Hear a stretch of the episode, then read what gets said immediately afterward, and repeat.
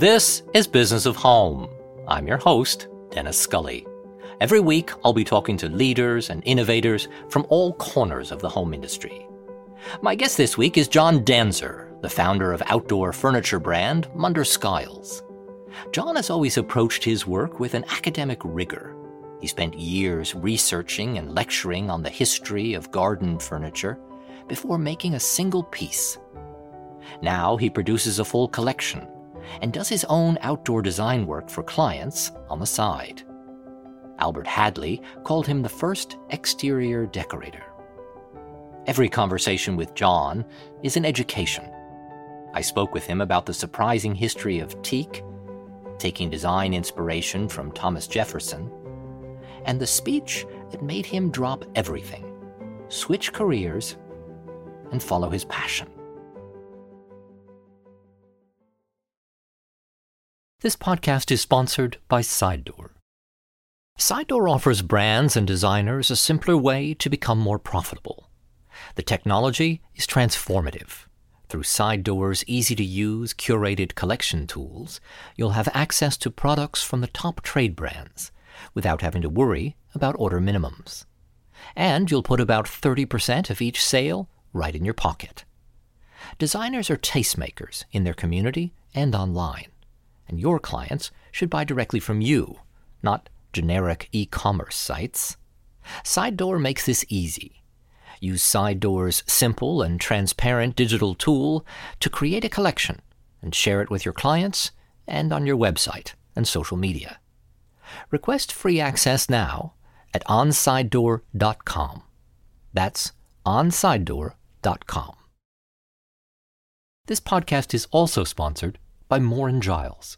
Founded in 1933 in Lynchburg, Virginia, Moore and Giles is dedicated to designing and developing the most innovative and luxurious natural leathers for the high-end hospitality, aviation, automotive, and residential interior design industries.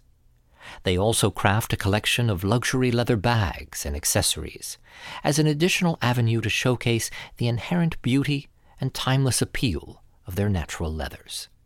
Visit mooreandgiles.com slash leather to learn more about their collection of leathers and how they can help you with your next project. That's mooreandgiles.com slash leather. And now, on with the show. So childhood years were in Baltimore, in a little bit out, outside of the city, right? Yeah, a little bit outside the city, and then we went into, you know, a suburban area so that we could walk to hmm. school. Mm but you know our gardens were always kept perfectly by me. I really enjoyed doing it. And then I, I, I, started a adam and eve lawn service company when i was about 14 which taught me to be responsible. And i think i was probably a closet landscape architect at heart. Well and you thought about pursuing landscape architecture. I sure did but i got swept up in art history you know, I spent a lengthy time at, in Rome with Trinity College and then on to mm. Skidmore College where I graduated. And I was kind of didn't know which way to go at that point. And then what made you decide to got to, to swept up in a need to move to New York. You know, I got to New York and I started working in economic modeling.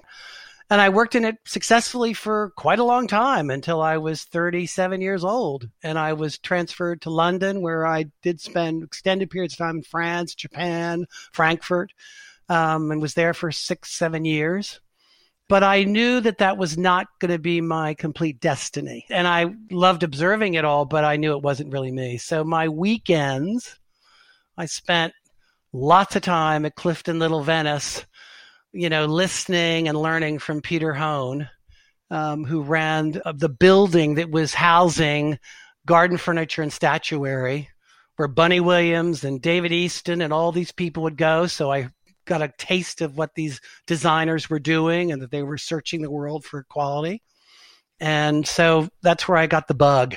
For sure. There's this wonderful story of of what sort of made you make the big transition and and and, sort of leave all, all altogether. Tell us about that. Frances Foster, who was a neighbor of mine, I had a little farmhouse in Old Chatham, New York. I was always in communications with her, and she was a children's book editor. And she knew I wasn't very happy. And that same year, Leo Lionni gave the talk at the Cooper Union, and it was called The Irresistible Urge to Make Things. And it's a five page document, it's brilliant. And it just really shocked me. And it shocked me so much that I quit my job two days later, you know, going to my fabulous French boss and said, I don't want to be in finance ever again. I've got to figure this out. And I had an inkling it might be something to do with, with gardens for sure, design. I knew that. But I didn't really know until I traveled for a long time. And a dear friend of mine, Katie Law, she said, Send me back your film. Remember pictures? You took pictures mm. with film. And she wrote a post it note, and I keep it in my design studio. And it said, It's funny, all you do is take pictures of gardens and garden furniture. And I thought, you know what? That's it. That's what I'm going to do. Well, Uh, just to explain for, for listeners yeah. who, who don't know who, who Leo Lionni is, who's, who's a famous illustrator and, and children's author, how was it that he was giving, I, I think it was the commencement speech or something, right? Yeah, the commencement speech at the Cooper Union, yes. At the Cooper Union. And so he was giving this speech, and then it sort of got written up as oh, it as, got printed right? and circulated, and you know, she sent me a copy of it and said, you know, think about this, you know. And what what did it say? And it sounds like you were so moved by it that you literally sought out this man and, and went to see him. Well, he grew up in Tuscany. You mm. know, his real love was the energy of New York City and how you need to just really pay attention and to bring things into the world that have a philosophy. It's just not stuff. Um, mm. He was very clear about that and the connections between making art or making a product that might even be quite commercial, that they needed to all have the same constraints and importance in the way you work at it. So, so anybody who calls me, I share it because we, have typed, we've typed it up. It's required reading in our office. Well, so so it had such a such an impact on you, yeah, and sure. and as we say, you you you literally decide to. Uh, you, you were terribly successful. I mean, you sort of downplay your, your your financial career, but I mean, you were you were obviously quite quite successful and and and, and quite a good uh, researcher and, and analyst. But yet you hear this talk and and say, "This is it. I I have another calling, and I'm going to go pursue it, and I'm going to go and." introduce myself to this Leo Lionni fellow. Yep. And, and, so I headed right to his house and spent at least a week there. Um, his wife didn't know why I had arrived. I talked to him, but um, boy, generous and and just to be around that spirit of somebody who was so involved in the art world and publishing world, and seeing his office with just riddled with paper, but he knew where everything was, and mm. you know, it was wonderfully insane. And his brain was so clear about what you know he wanted to do every day. And i didn't understand the finance world after a while. It just seemed like it was a lot of it wasn't factual based. It was a lot of perception. I think it's going to happen this way. Well so what? You yeah. know so there was really something really grounded. Um, i felt he was very satisfied as a person. So that that experience led me to understand that i could in fact do something with furniture and I realized I couldn't go back to school. There's no way. At 37 it was impossible. I so I sent myself to my own school. I was financially okay and so mm-hmm. I really spent the next year and a half to 2 years studying the history of garden furniture and gave my first lecture at the Cooper Hewitt with David McFadden coaching me, who was the a major curator there and he introduced me to Jack Larson, who then gave me a stipend for doing the research, which I gave back mm. to the hmm. museum. And so that was the kickoff of, you know, knowing it. So it kind of mixed my art history background. You know, I hadn't made anything. I was just lecturing. So, but I discovered all these things like Thomas Jefferson designed garden benches and George Washington designed fruit tree boxes and Edith Wharton did this. And it was just fascinating to me. So, so you had done all this research and you were eager to, to share it. And this was, this was what sure. your lectures were in the, in the early days. I mean, you, you joked with me uh, the other day that they were, they were long and, and dry. oh bit, my God, dry, boring as hell, but factual. I mean, I, 1836, my favorite was when I gave the talk at the Victoria and Albert just boring as hell. this man walks up to me and says, That painting was 1836, not 1837. Oh my goodness. And I was just like, oh, perfect.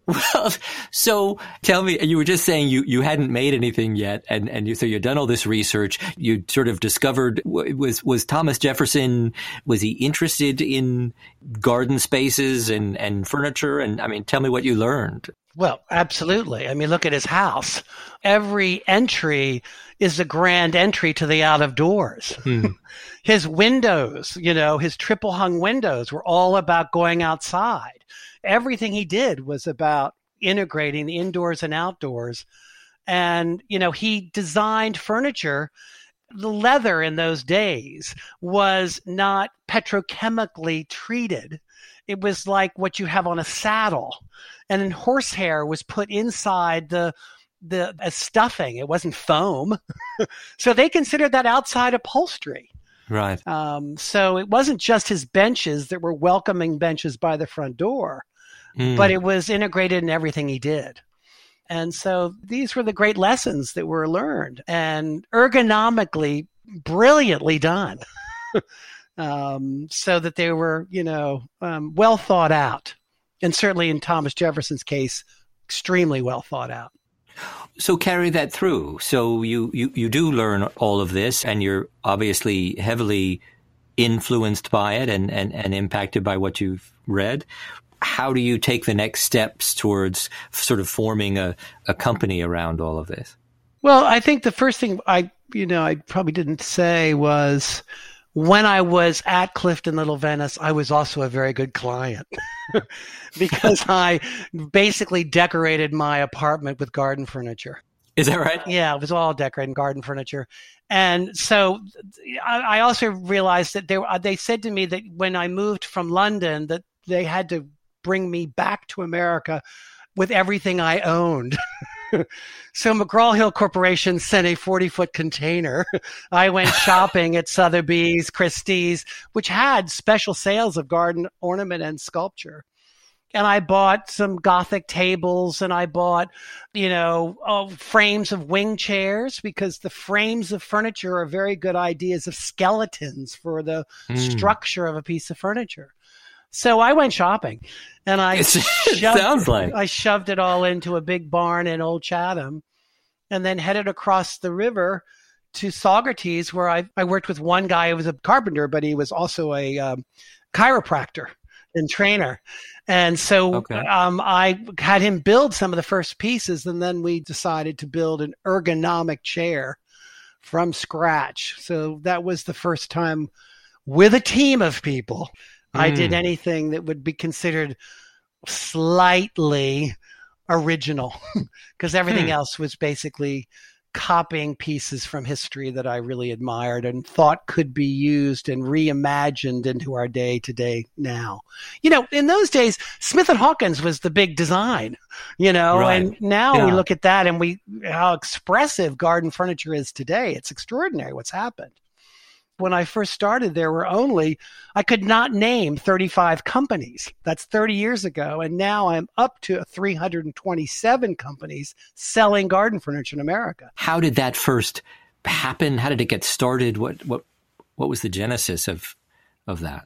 You know, the, the, the top designers were sneaking over to England and France, and it was a big deal in probably, I'm going to say, the early 90s you know, Sotheby's had a full sale for two days of garden statuary and furniture. So that started sort of a, a motion to that, I think. You know, I think that as the more we traveled, mm. you know, obviously it was just sitting there became part of our snapshots. like, wow, they sit outside in a cafe and look at what they're sitting in it just evolved as the world got smaller. I mean, we know how much we've been traveling. yeah. And certainly, you know, when I did a lecture, the whole thing was exciting. It's like, oh my God, look at this, look at this, you know. And I spent time in Japan, and so I knew about J- Japanese stools, and I throw that into the lecture, you know. And those stool designs are certainly what influenced Christian Liaigre and the shape of his furniture. And, and now you see it everywhere. You see it at Teak Warehouse has got, you know, shapes that are very much like that from Japanese, you know, stools. And so it's all kind of evolved. We're all jumping in. It's all mushed up. We're taking a quick break to remind designers about Moore & Giles Leather, the world's leading leather developer. Moore & Giles is dedicated to designing the most innovative and luxurious natural leathers for the high-end hospitality, aviation, automotive, and residential interior design industries.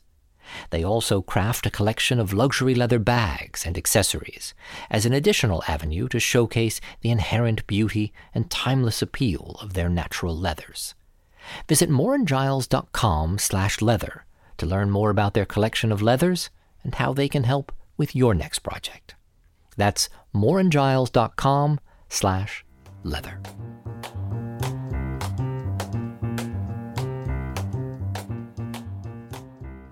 And how how was it that teak was the material of choice for so much of that? I mean, obviously it holds up well and yeah how did that sort of become the well the real story is you know that the belgians were the first to actually go into areas of indonesia places like that grabbing spices and all different kinds of vegetables and fruits they couldn't get from there and they discovered the teak trees there where it is native and they realized it was insect resistant so they did the decks of their boats then the english did it and then they came back, and then when they would scrap them, they'd have strips.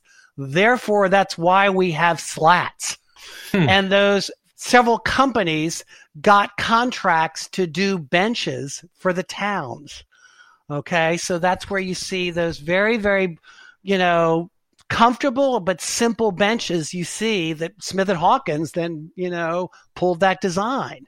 And that was usually just recycled stuff from the boat decks. But teak is a brilliant wood. It has a natural oil to it that rises to the surface. It weathers well and it's, you know, it grows extremely slowly. A full size tree is 80 years. We hmm. don't cut anything before 40, 45. We know exactly how tall they usually get. Trees, you know, get to a limit and stop. it also got to be known where we produce is that it was an excellent shader for coffee if coffee was shaded half day, it would be less bitter. It's a much sought after product. hmm. But, you know, it has a long, wonderful history, really does. And it's so durable. We have pieces here that are 26 years old sitting in our place that we clean every year with a brush. Mm. But it's very successful as a wood that, you know, just keeps giving. you know, beautifully silver when it's um, done. And you know, of course, boats. There's a you know, you, a lot of it connects to boat joinery. We use a lot of boat joinery concepts in our furniture because it's brilliant. Well, and so to tell me more about that, the joinery and, and some of the things that you learned from. Well, one piece, the, this Gothic piece that I bought at Sotheby's, I couldn't understand the joinery, and I recognized that it actually was Japanese joinery at the corners. And it was like a knuckle. It sort of embraced into each other, and you almost didn't need glue.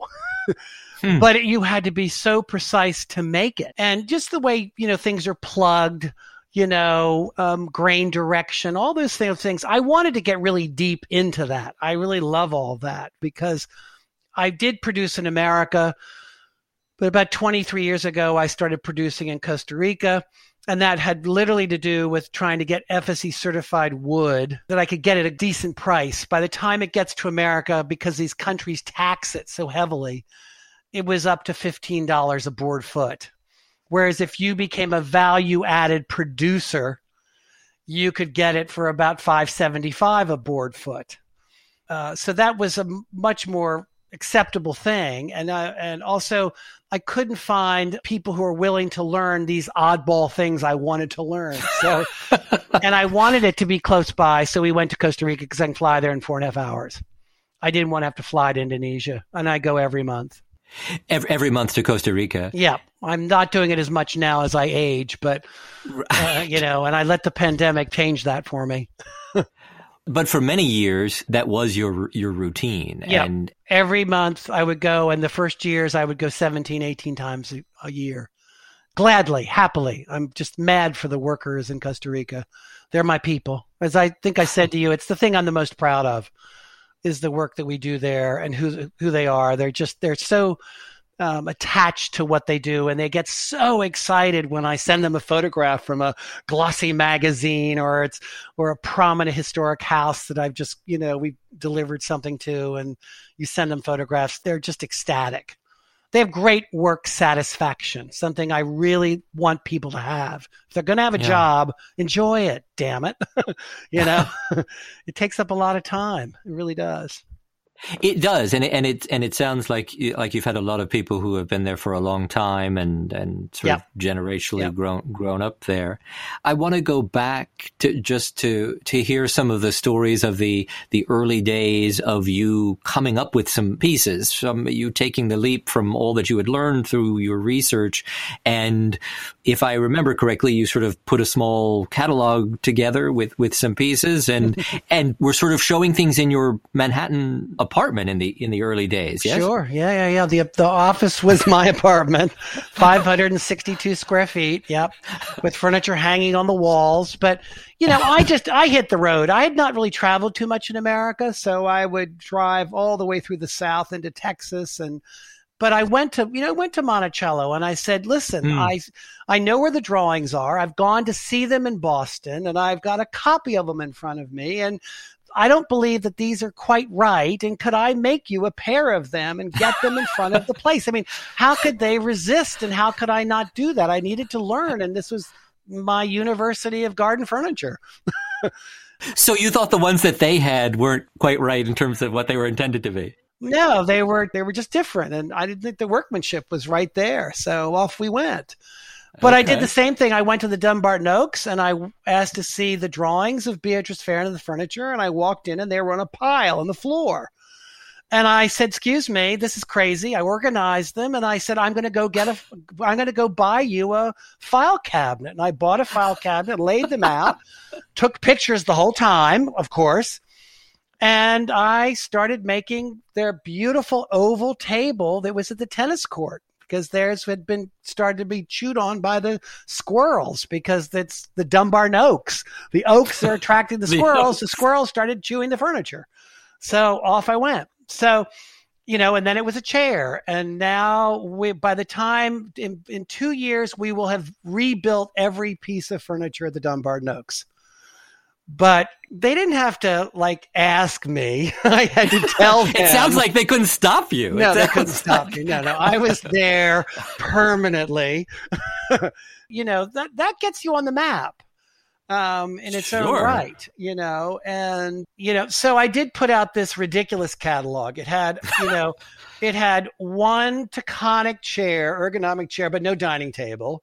It had a folding coaching table that I'd bought at Christopher Howe in London that he and I made a deal that I could copy it if I put a thousand pounds into his daughter's college fund. then I had the of the That's Gothic nice tables agreement. from Sotheby's that I copied, and I had them on display or hanging on the walls in my apartment. And I here we go, and sent the catalog off to. But I had to find out who the decorators even were. There wasn't an AD 100. Sure. You know, that didn't exist. I mean, I had books like Gardening by Mail, you know, and things like that. So it was all very uh, innocent, you know, it was a different world. It wasn't all information piled into your face. You had to go get it. So you had to figure out who these designers were, and then you somehow right. figured out how to send them your catalog. Yes. Yep. Mm-hmm. And then, lo and behold, some some designers of note show up at your apartment. Tell me a little bit yep. about that. Well, the first was John Saladino, who you know loves gardens. And if he got into a house mm. he was going to do the whole thing. You know he it's the way he worked. And it was thrilling. He, I, I think i told you that one of the chairs that i'd made he said there's a big problem. He said hand me some phone books. He said put those underneath the two front legs. Let's get the slant of this chair correct. Mm. he said john you need to understand chairs like people who like wine understand grapes you need to know that. And he was so brilliant that way and willing to give it. And then Albert Hadley, who you know would go to the opening of a, anything. He was always at every lecture, every o- opening of everything. He was just, you know, he was available to everyone. I think that He was, was so- his he was so biggest power and so kind that Yeah. way. And we said, you need to come lecture in Nashville, which I did. And we went shopping together and found a chair. And we had no idea who did this chair. He said, I want some of those. So I said, well, okay, they're called the Hadley chair. And it turned out to be a very well known Rene Gabriel chair from France. And it was diminutive like him. And he had it. And when he passed away and it was sold up in Hudson, New York, I bought the two originals back that I made for him. Oh, Yeah. So I have them in my piles of furniture in a barn. yeah. well, and it sounds like he was uh, sort of a lifelong customer and influence and teacher. Really, and- really important. I went up to Connecticut all the time. And he was always introducing you to other people, you know, encouraging you to keep doing things like that. I always liked, I guess it was Thomas Jefferson's, you know, it was Abraham Lincoln's line, uh, um, we make a team of rivals. Mm, I learned in finance, enemies become friends to make it a larger business. Hmm. So I've always felt that way. And Albert was the one who said, John, you have a sensibility about landscape and about furniture that you're really an exterior decorator. So I just grabbed that word and opened a company then called the Exterior Decorator. And that really excited me because that way I wasn't restricted by exactly what I made. I've done whole houses and bought them from competitors. You know, I just bought, you know, six chairs from CB2. you know, I buy pottery from people, I buy all kinds of things. And I really enjoy that, you know.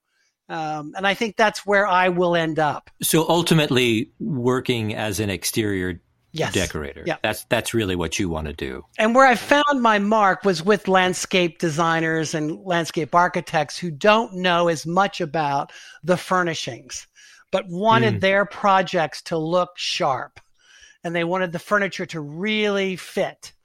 You know, you got to go inside and look outside and see how it fits and how does this furniture lure you into the outside without being visually confusing or disruptive or in the way and you know that kind of stuff but also i have a lot of really nice clients who are just avid gardeners who want garden furniture and they don't Mm. have a decorator they don't have a landscape architect but they need something and that's been thrilling i love being on site that's what i want Hello, listeners. Dennis Scully here. I'm excited to announce that my favorite event of the year is back. Business of Home's Future of Home Conference is taking place in person this fall, September 13th and 14th. It will be two days of lively discussions with leaders of the industry about how businesses can turn high demand into meaningful growth, how the pandemic has shifted consumer behavior and psychology, and how we can continue to inspire our clients and inspire ourselves. I'll be hosting, and I promise it's going to be great fun. Get your tickets now at futureofhome.com. And of course, a special thank you to our sponsors the Crate and Barrel CB2 Trade Program, High Point Market Authority, Benjamin Moore, Hunter Douglas, Mitchell Gold and Bob Williams, Afterpay, Pinterest, Kohler, Kallista, Ann Sachs, Robern, Universal Furniture, Crypton, and EQ3. I can't wait to see you there.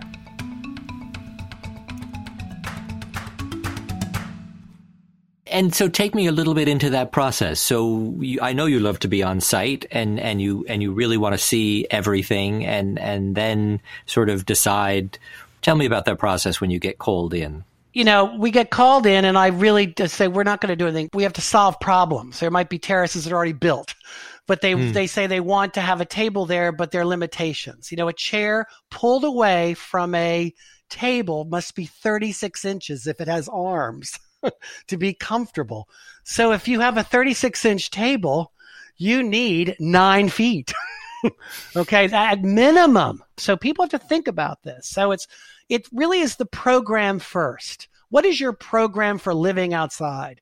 So there's a lot of that has to be thought out first before you even think about design.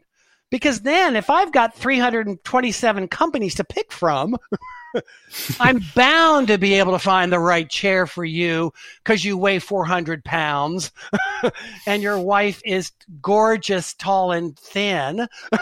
you know, I can figure it out, but you have to size everything up. You know, get the numbers together. Let's be real. And let's do it once. Let's not, you know, let's not hurry. mm. You know, everybody seems to be in such a hurry, and when they get there, they forget the time they waited to get it. You know, this immediate gratification thing is not something I was raised with, and I'm not interested. Well, so so tell me about that. Tell me tell me about how all of these supply chain issues have impact. So uh, the bulk of what you do is coming out of Costa Rica. Yeah, wood and metal comes from Costa Rica. We're launching wicker now, which is coming from Vietnam, which is complicated right now. We've got some problems. Our problem currently right now, and I don't mind because I've shared it with all the clients, we're delayed about three weeks. Mm-hmm we have a shortage of wood because we don't have enough kiln space. Um, this is the okay. wet wet time of the year. Right. You know, the wood has to be in the kilns for about 45 days. And we're building a new kiln right away. I don't own the factory, but we're You're like a big investor. Yeah, yeah, we're just I'm the largest client where our hands are clasped together. I adore its owner, Kevin. We're all in it together, you know. Yeah. So we have to figure yeah. it out. So you're investing in in a in a bigger a bigger kiln, and, and that's almost finished. The the first this will be the second kiln. You know, these are hot, much larger capacity. We cut the wood before it goes into the kiln for the particular piece. Mm-hmm. So you take it out, and we want it between eight and twelve percent. Meaning what? Moisture rate. Okay. Got so, it. So, okay. and then what happens is the minute you pull it out in the rainy season of Costa Rica, which is going on right now, it's pouring every day, it will jump mm. right up to 18%. So we store it and it'll drop back down to maybe 14. And before we produce the furniture, we stick it back in the oven.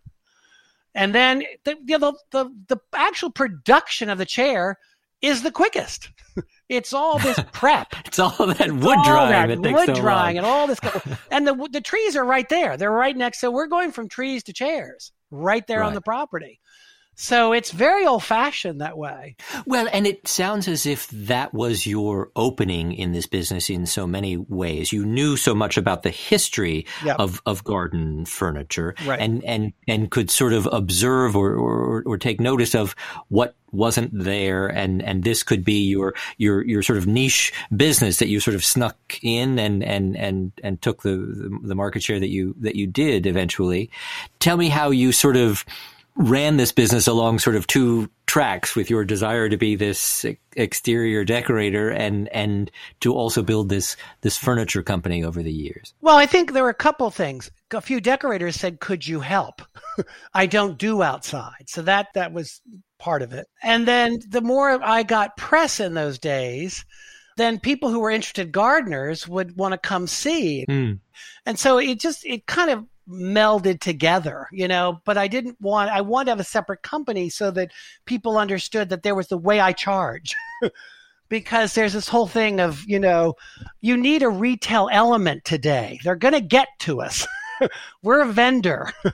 and if we don't sell enough to the design trade, we, you know, we can supplement that with a few jobs that are retail priced at a different situation. So they pay me to come on site. You know, I have an hourly rate. I mean, that's a great point, and it and it is such an important issue today because you're right. Homeowners want the access; they want these resources, and so your solution, it sounds like, is yes, I'll come out and help you. I've got an hourly rate, and then we can talk about what, what works in your in your space. Yep. and we have a retail price. We have a trade disc. We we we just tell everybody what's going on. We're twenty percent off to the trade, and we keep it all clean as a whistle. It's written in our price guide. mm-hmm. We have a pricing thing that we put out for the exterior decorator, you know, how much we are per hour for drafting, whatever it is. What I love about the exterior decorating thing is I get on site and I just say, if you are patient and you like this, I have an idea. So it's been great for product development. Hmm. You know, I'll get to a site where I just have some inkling that this needs to be that same bench but curved would make a difference. And, you know, changing something from a rectilinear to a curve is a big deal. I am not process illiterate. It is tricky. you know, it's really tough. You know, we make things and it can take a while. And that's why I like to go every month. Well, and and and because you were constantly inventing and tinkering, you Right. needed to be there all the time, Yep. and to, and to see how they were coming out, and Yep. and it sounds like the inventor mindset was always in your your DNA. I think that's. I think it's true. I mean, you know, we go down there with an agenda. I mean, Dave and I work out the agenda, all that kind of stuff. It's never the agenda. It's what you see when you get down there. Mm. You see a mistake here or something like that, and and them knowing that we control that, and the client who is basically given us money to put out this quote perfect product, handmade product you have to, you know, it's you got to be responsible to it, just like you had to be responsible to Mrs. Baker to cut her lawn every twice a week. It's the same damn thing, you know. You either on it or you're off it. I don't know. I'm on it.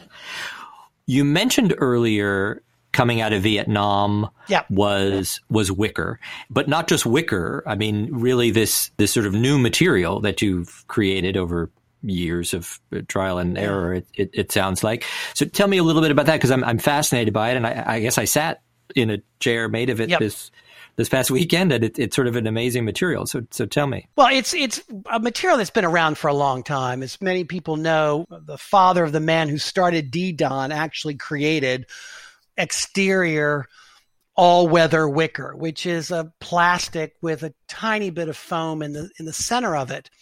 What I really was developing with a company is the exterior look of it Hmm. because I found that so much of it was very um, orange. I mean, you, you would see a lot of outdoor wicker furniture that's brown. I just don't like that at all. And I wanted to look at what were the colors of that rattan was painted and what does really natural rattan look like. And it had a bit of gray and it had a bit of beige and a bit of brown and even a bit of orange. So we tried to pick up the colors and then striate it through the product. And then we started looking at um, scraping the surfaces a bit. So we got a little rough on it. Hmm. So I wanted to start with the materials and work with that. I mean, it's always about differentiating yourself. And I'm a, you know, I'm a complicated guy who really wants to try to make it kind of almost perfect in my Germanic way. I don't know. So we then are producing in Vietnam. That's actually produced in Indonesia, the fiber. Hmm. Okay. And then we have to ship that to Vietnam. And I found a very rare collection of Pierre Chareau wicker. And I've so we the technology of taking it from bamboo structure with rattan to aluminum structure and with this all-weather wicker was a lot more complicated than I thought. But I think we've achieved it and we have launched. I'm very excited about it. Yeah, no, it it it seems exciting, and it it speaks to how you do handle launches and how you do sort of introduce product. It seems like so much of what you do is sort of inventing things for the first time, depending on the project that you're working on. Versus, I mean, I forget over a hundred and some odd pieces in your in your line today, right? It's almost 200 pieces, yeah. and then there are all the variations of colors and change the backs and all this kind of stuff. So it's a very complicated company to manage in some level, but I'm Hmm. on 24 7 and will be when I move to Europe. This is a love affair. Sorry to say it, you know, it sounds a little obnoxious, but this is a, for me, it's, it's not work. You know, I, I will do this till I drop. And as long as I can, you know, keep good staff, which is the next thing, you know, keep people here for the long term. Um, and sharing the the ownership of the company is something we're looking at right now. As a way to in- incentivize people to come and, Yes. and and to stay. It sounds like you've done that with Dave. Yep. And yeah, we're in, in the process of doing that now. It's important. Okay. It's really important for them to know that we're committed to them and vice versa. You know, we need to know that. We're taking a quick break to remind you about a transformative new sales tool called SideDoor. First, it's free for qualifying designers and trade brands. Second, instead of settling for the 1 to 3% offered by affiliate programs, you have access to your favorite trade brands and you earn on average 30% of each sale. Finally, instead of sending people to other sites and places to spend their money, SideDoor gives you a way to have clients check out directly from you. Best of all, you don't have to deal with any of the fulfillment. The SideDoor team places the order, coordinates the freight, and handles the customer service. Sounds too good to be true? It's not. SideDoor is a groundbreaking online tool that follows the best practices of our industry and helps designers become more profitable. Request free access at onsidedoor.com. That's onsidedoor.com. And now, back to the show. Well, and what do you want to see happen with the business? So you've talked about you finally uh, years of wanting to and traveling back and forth. You're moving to Spain, and and part of that is is expanding into into Europe uh, a bit more, but also part of it is about just shifting the the leadership structure. So tell me about that. Yeah, um, my other half, my husband, um, Chip mm. is joining the firm and that's going to bring a lot of management skills and a great background, language skills for sure, um, which we're going to need over there. We've had a lot of interest in Europe in our product. There seems to be the interest in the silhouette, the interest mm. in design, things like that. I think we have a more European sensibility since I studied it so much over there you know, as I said to you earlier, I think that we want the piece of furniture to be the thing that stands out the most and that cushions are an accessory, not a necessity. When I started the business, there was only benches and they were pretty diminutive. They were even too small for people. But now that we've customized those to the sizes, the benches are basically comfortable. But when, uh, enter sofas, outdoor sofas, lounging beyond belief, you know, we still shape all those things to, to minimize the amount of cushioning because it's a pain in the neck. And they only learn that once they have it. mm. It's very different outside. And all I ask is, is that, you know, people clean their furniture and, you know, take care of it so you don't have to buy it again. well, but that's very much the hope with the yes. kind of furniture that you're making. Right. I mean, right? I mean, my goal is this company has a kind of a philosophy and a sort of a legacy thing because we really own the control. We own the not the rights by any means because we don't own the rights to any of this stuff. Um, you know, America's history. You know, as mm. it was told through the European country, mostly through England. You know, so this needs to be documented. So that's my next role. I want to get a book contract. I'm working on it now that this needs to be documented, you know, for posterity because it's Mother Nature destroys it all and you need to see the piece, understand the piece, and see it in its location. So it's a big task, and that's what I want to try to do now. Well, John, it's a, it's an absolute pleasure to get to speak with you, and I and I thank you so much for for making the time.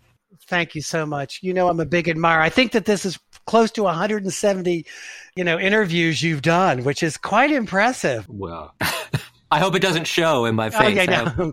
But I do have to say, it's been a great educational piece for my company, and I thank BOH Business of Home for for doing this. It's great. Thank you very much. Well, that's very kind. I really appreciate it. Yeah. Thanks for listening. If you'd like to keep up with the latest design industry news, visit us online at businessofhome.com, where you can sign up for our newsletter, browse job listings, and join our BOH Insider community for access to online workshops, a free print subscription, and much more. If you have a note for the podcast, drop us a line at podcast at businessofhome.com. If you're enjoying these conversations, please leave us a review on Apple Podcasts. It helps others to discover the show. This show was produced by Fred Nicolaus and Caroline Burke and edited by Michael Castaneda. I'm Dennis Scully. Thanks again for listening, and I'll see you next week.